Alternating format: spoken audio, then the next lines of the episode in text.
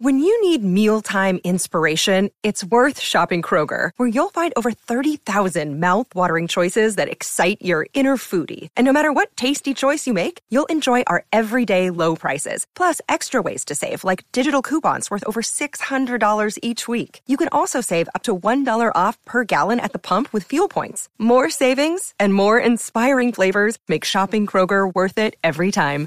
Kroger, fresh for everyone. Fuel restrictions apply.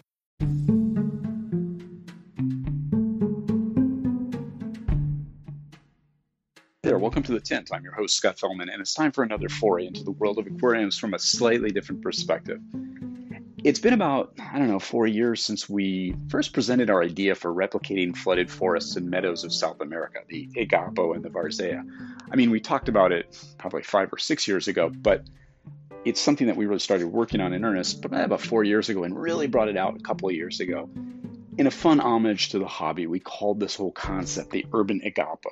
About two years ago, I went into more depth with some of the procedures and techniques that you want you know want to incorporate in the executions of this you know idea. And about a year ago, actually about two years ago, I started working on substrates, which are an important component of this type of habitat. And recently, we came out with our first substrates that replicate the substrates you'd find in these unique habitats, the Igapo and Varzea. And uh, they've proven to be quite popular, and we're really excited to see all the neat experiments going on. But you know, that being said, with all the hobbyists jumping in on this and having fun with it and doing some sharing, I'm still getting a lot of questions. And so from time to time, it's kind of fun to, to talk about some of the ideas. So today I'm just going to touch on just a few things that we've um, a few topics that we've that we've had come up consistently in questions with fellow hobbyists. Uh, in no particular order, here's the first question that comes up a lot: Scott, do I have to have a dry season? Quote: I say that in air quotes, dry season. Well, that's a really good question. I mean, the whole idea of this particular approach is to replicate as faithfully as possible the seasonal wet and dry cycles that occur in these habitats. It starts with a drier terrestrial environment managed as such for an extended period of time, which is gradually flooded to simulate inundation, which occurs when the rainy season commences and those rivers swell and overflow into the forest or grassland.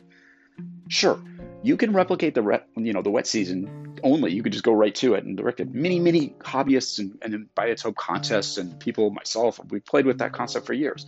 Uh, you know, replicating that look. But if you really want to play with the function and you really want to replicate the seasonal cycle, the reasonable, you know, the real magic of this approach uh, is more fun to do. Uh, it's you got to do the dry season if you want to have that fun. It's great. Now think of it this way.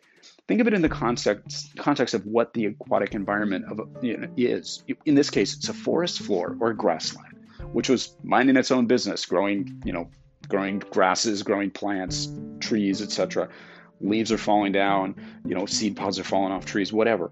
All of a sudden, the rain comes, the, rivers overflow, and it starts getting flooded. So if you develop your hardscape, God, I hate that word because this is not an aquascaping style. It's a conceptual aquarium or a way of running an aquarium, but we'll use the aquascaping term because we need some context. So if you develop the hardscape for your tank with that in mind, it starts making more sense. And what, of course, what do you find on a forest floor or a grassland habitat? Soil, leaf litter, twigs, seed pods, branches, grasses, and plants. Just add water, right? It's basically that's it. Now, the other question that comes up a lot is what size aquarium do I need? Well, you can use just about any size aquarium. Um, most of my executions have been in the smaller tanks between 1 and 10 US gallons. Of course, you can scale this up to medium and large aquariums. The concept's the same. The execution is the same. The biggest challenge, in my opinion, is embracing the fact that you might set up a large tank. You know, you have a 50 gallon tank with just some dirt and some soil and some plants growing. And you're like, hey, this is my aquarium. And you're going to deal with that for a few months before you start adding the water.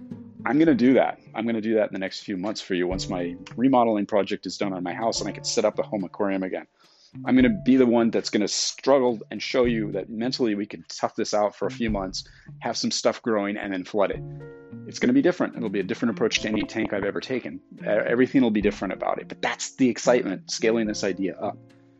And if we can do that mental shift and, and condition ourselves to just be patient and gut it out and enjoy the entire process, I think you're going to find something really spectacular. The other question I get is does the you know does the grass and the plants that you've grown uh, do they survive the dry season?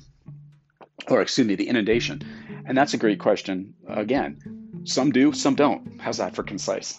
I've played with grasses which are immersion tolerant. I went through quite a few. One of the species that I've played with a lot is a species called Paspalum repens. Um, sometimes it's known as Bahia grass.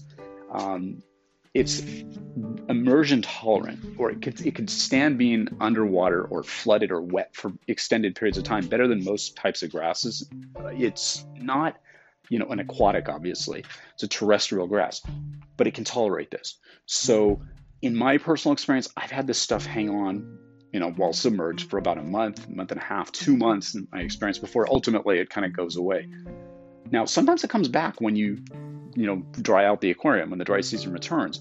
However, when it doesn't survive, it does compose in this aquatic substrate, sort of enriches the uh, biological diversity by cultivating fungi and bacteria like everything else when it breaks down. And it looks kind of interesting too. Um, that being said, you can always add more seeds in the dry season, bring it back. So, yes. Uh, then you can use many plants which are riparian in nature or capable of growing in immersed uh, environments, such as my favorite, Acorus, which is a great one.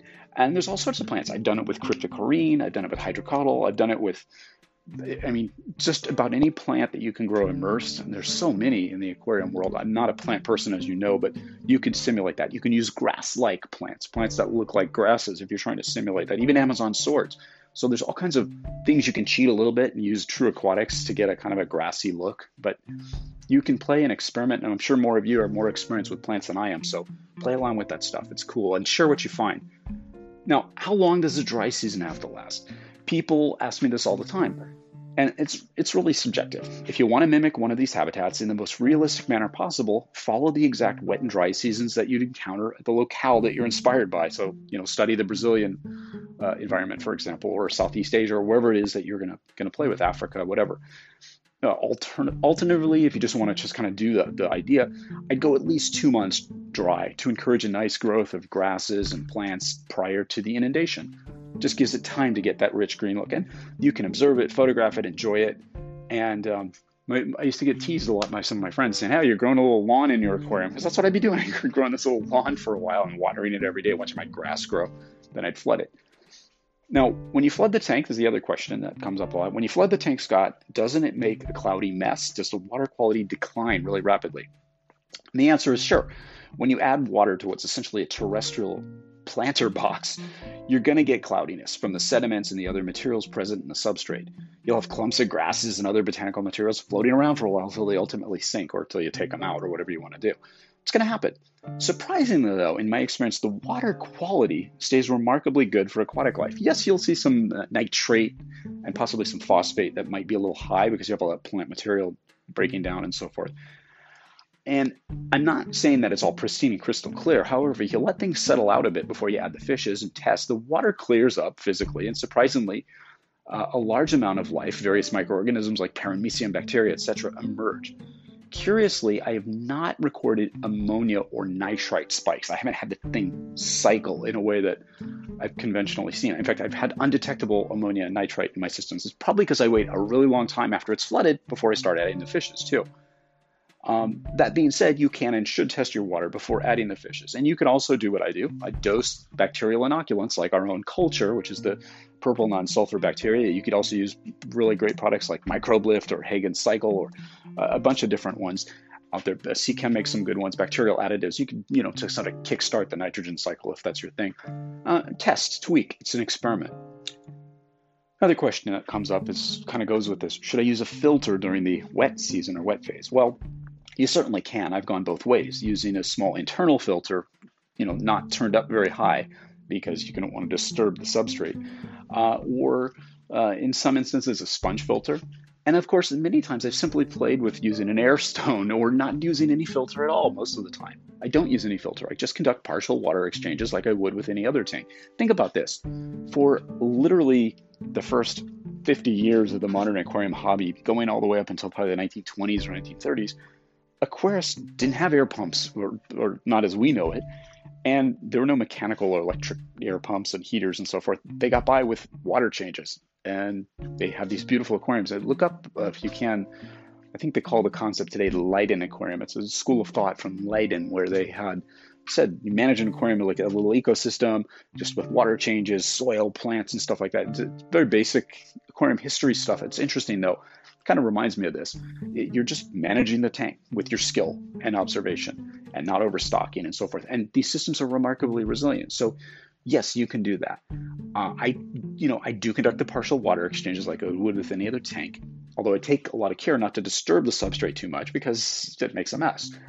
When I scale up my urban igapo experiments to larger tanks, I'm talking greater than 10 gallons, yeah, it's important to have a filter. I don't want stagnant water in my house, and I think most of you don't. Uh, and it is important. In fact, I'm going to even do one of the ones I'm thinking of doing is going to be in an all in one aquarium. So it's going to be especially vital to get that filter system, you know, you know, up and running because it has a, a overflow weir, and so the water level needs to be high. So that'll be fun to play with.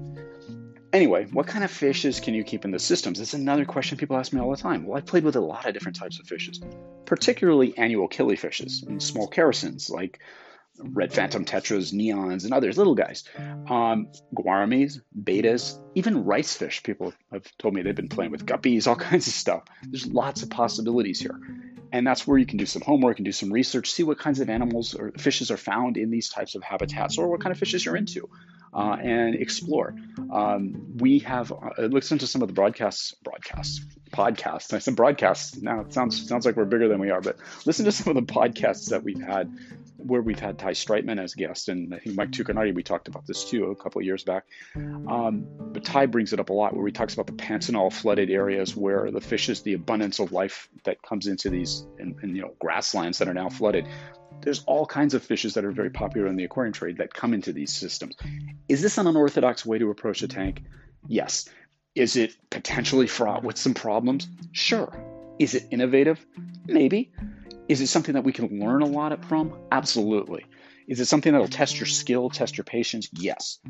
It's different. It's not the approach that everybody thinks. It's not, and I say it for the millionth time, it's not an aquascaping technique. It's not a way of making a cool looking tank. The cool look is a collateral of the actual function, but it's a neat way of learning about a fascinating cycle of life that occurs in the wild every year where millions and millions of fishes and other aquatic an- animals migrate into these waters, into these now flooded uh, forest floors and flooded grasslands, and live out their life cycle.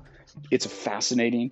It'll teach you some biology. It'll teach you some ecology. It'll maybe draw your attention to these amazing lives, uh, uh you know, these amazing natural habitats. And at the very least, it's going to be a lot of fun to play with.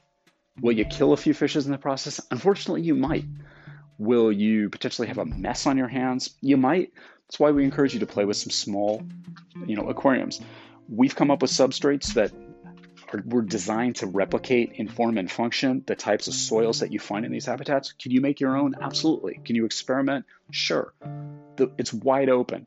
It's a lot of fun, and I hope that you get into it. I think it would be something that would be really fun. We're going to revisit this topic again and again in the near future, and we're going to do videos because people have asked, and we'll be doing Instagram live at some point once life settles down and it gets a little less hectic here, I'll try to do a, a more fancy video for you. Um, we're excited to see this developing more, this urban igapo idea or whatever we want to call it. Just enjoy, share me, uh, share with me your questions, your conquests, your failures, your ideas. I think that's how we all advance as a uh, hobby. So I'm looking forward to seeing what you come up with. So stay excited, stay innovative, stay curious, stay observant, and stay patient and always stay wet. Until next time, this is Scott Fellman from Tannin Aquatics. Thanks for spending part of your day with me, and I look forward to seeing you on the next installment of The Tint.